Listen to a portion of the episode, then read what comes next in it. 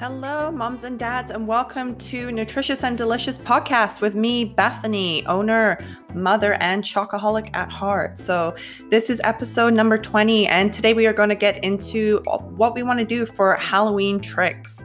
So, you can do this and have a fun time during this year with this nutty pandemic going on.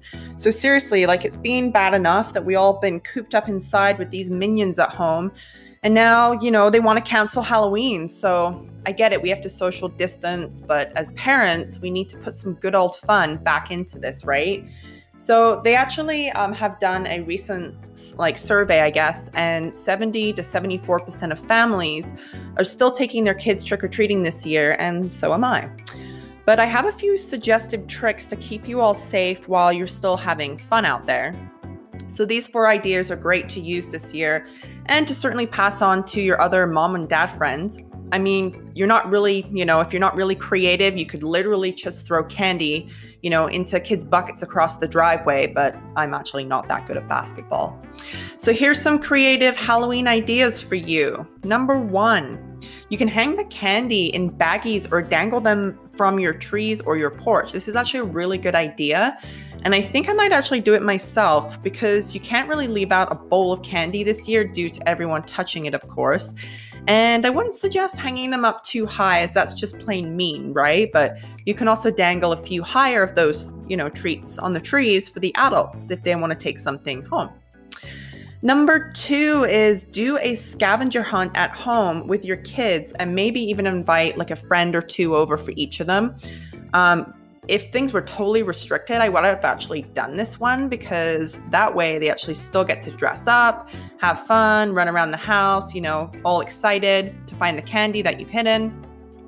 And the bonus on this is that if there's any candy left over and they don't find it, the parents get it, right? So that's one exactly bonus for you.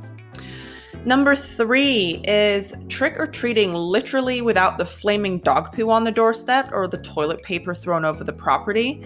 Because literally, toilet paper is actually equaling gold now, apparently. But it would actually be nice to wrap up Halloween baggies for the kids, classmates, or friends, and you can drop them on the doorstep. You can maybe get your kids to, you know, run out the van or whatever, ring the doorbell several hundred times, and then run like hell. So that's actually a really good idea as well if you're not really trick or treating this year. And lastly, number four, if you really want to go like all out and you're a true Halloween nut, then do a candy graveyard and the kids can pick their own candy off the grass that's surrounded by like, you know, your decorated yard. And this is where you and your kids can actually sit inside and watch from the bedrooms while you're actually eating the king size treats that you bought for yourselves. So I hope this helps you, lovelies. And in tradition, you know, to Halloween, I actually have a delicious pumpkin pie smoothie that is coming out. And this is a recipe for you guys Sunday, October 18th. So, if you are not on our email list, I highly suggest you click the link in this description to get on our email list before it's too late. So have a safe and wonderful Halloween, and I would love to know what you did for Halloween and how it turned out, obviously. And you can also follow me on social media too with the links in the podcast here in the comments. Till next month, lovelies. Bye for now.